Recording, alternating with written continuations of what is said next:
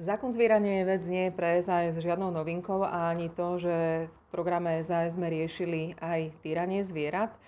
Anna Zemanová spolu s ďalšími poslancami z ostatných strán predkladá do parlamentu zákon, ktorý by mal práve týranie zvierat konečne a ešte viac postihovať. Práve preto sa o tom dneska budeme rozprávať. Anka, povedzme si úplne základný cieľ a princíp novinky v tomto zákone. Základným impulzom, prečo sme dávali tento návrh zákona, je, že v súčasnosti tieto trestné činy vyšetrujú v podstate obyčajní policajti z obvodných oddelení medzi ostatnými trestnými činmi a bola našou snahou, aby sa im venovali špecializovaný tím vyšetrovateľov, ktorý je vytvorený v rámci odboru environmentálnej kriminality. Je to taký ten základ budúcej Enviropolície, ktorú máme aj v našom programovom vyhlásení vlády. A týmto pádom takou krátkou novelou sa presunú trestné činy všeobecného charakteru po trestné činy v životnom prostredí a určite sa zvýši účinnosť práce vyšetrovacích tímov.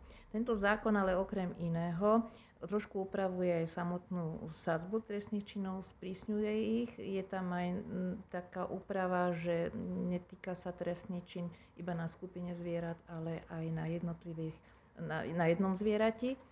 Čo je veľmi dôležité, je, že sa navrhujeme trestnoprávnu zodpovednosť právnických osôb, pretože v minulosti sme sa stretávali s takými prípadmi, že napríklad strážne psi, že psa vlastnila nejaká SROčka, alebo nejaký farmár nestaral sa dostatočne o zvieratá, utýral zvieratá a boli to vlastne právnické osoby. No a ešte je tam jeden nový trestný čin, ktorý vlastne išiel na podnet tiež z minulosti od občianskych aktivistov. Ja som si ho pri príprave osvojila a síce je to zákaz organizovania vlastne zápasov zvierat.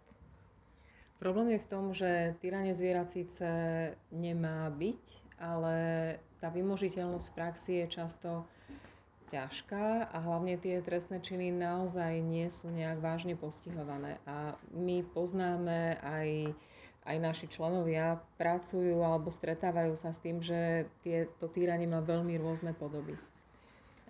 Je to tak, niekedy týranie je také dlhodobé, kde chodíme okolo možno nejakého dvora, kde vidíme, že zjavne ten zviera, ktoré tam je, trpí a sú tam znaky týrania. Potom sú také prípady, ktoré nájde sa utírané zviera, ktoré sa veľmi ťažko vyšetrujú, že kto vlastne to zviera utíral. Potom sú až také, by som povedala, naozaj arogantné a hrozné, kde priamo si konateľ trestného činu nahráva takéto správanie a zdieľa to následne na sociálnych sieťach.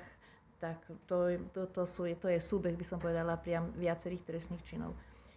Je to veľmi dôležité rázne zasiahnuť voči takýmto konaniam, pretože tieto konania robia ľudia. Ľudia, ktorí strácajú následne zábrany, mnohokrát sú to aj mladí a mladiství ľudia, ktorí následne potom v ďalšom živote majú ten prach citlivosti niekde úplne inde a dopúšťajú sa mnohokrát aj potom iných a ďaleko závažnejších trestných činov. Na príprave tohto zákona spolupracovalo niekoľko strán politických a pripravoval sa aj v spolupráci s Ministerstvom spravodlivosti, aj s rôznymi občianskymi združeniami. To znamená, že nie je to pole neorané a už vôbec nie na zelenej lúke, mal by byť pripravený dostatočne. Napriek tomu do jeho predloženia ešte teraz potrvá mesiac a ten mesiac tam nie je úplnou náhodou. Presne tak, zákon je predložený na riadnu schôdzu, ktorá začne 7. júla. Ideme do prvého čítania s tým, že pevne verím, že bude schválený a prejde do druhého čítania, ktoré by malo byť následne v septembri. To znamená, že máme celé leto na to, aby sme ho doladili, ak teda sa ukážu, že ešte aplikačná prax prináša niektoré veci, ktoré sme do návrhu zákona nezapracovali, takže pevne verím, že najmä budeme spolupracovať ešte s políciou, ale aj možno s prokurátormi, ale aj s občianskou verejnosťou, aby nám ešte prípadne dali nejaké podnety, ktoré sa im javia, že by bolo dobre ešte legislatívne riešiť. Nejdeme otvárať ale v žiadnom prípade ďalšie zákony v tomto kole. Tie budeme pripravovať priebežne na ďalšiu schôdzu. Je to taktiež, pravdepodobne navrhneme novelu zákona o veterinárnej starostlivosti, ale aj novelu zákona o chove psov a podobne, kde ďalšie veci by sme chceli upraviť, ale to chce ešte ozaj širšiu diskusiu.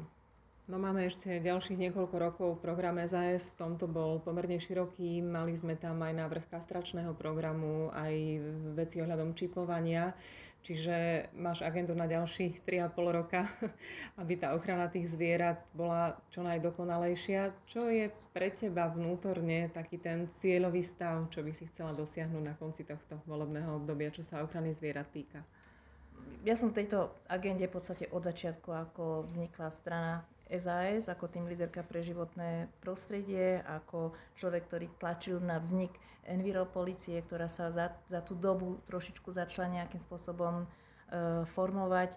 Som veľmi rada, že po rokoch sa v minulom volebnom období predsa len podarilo presadiť, že zviera nie je vec, aj keď sa to týka iba spoločenských zvierat.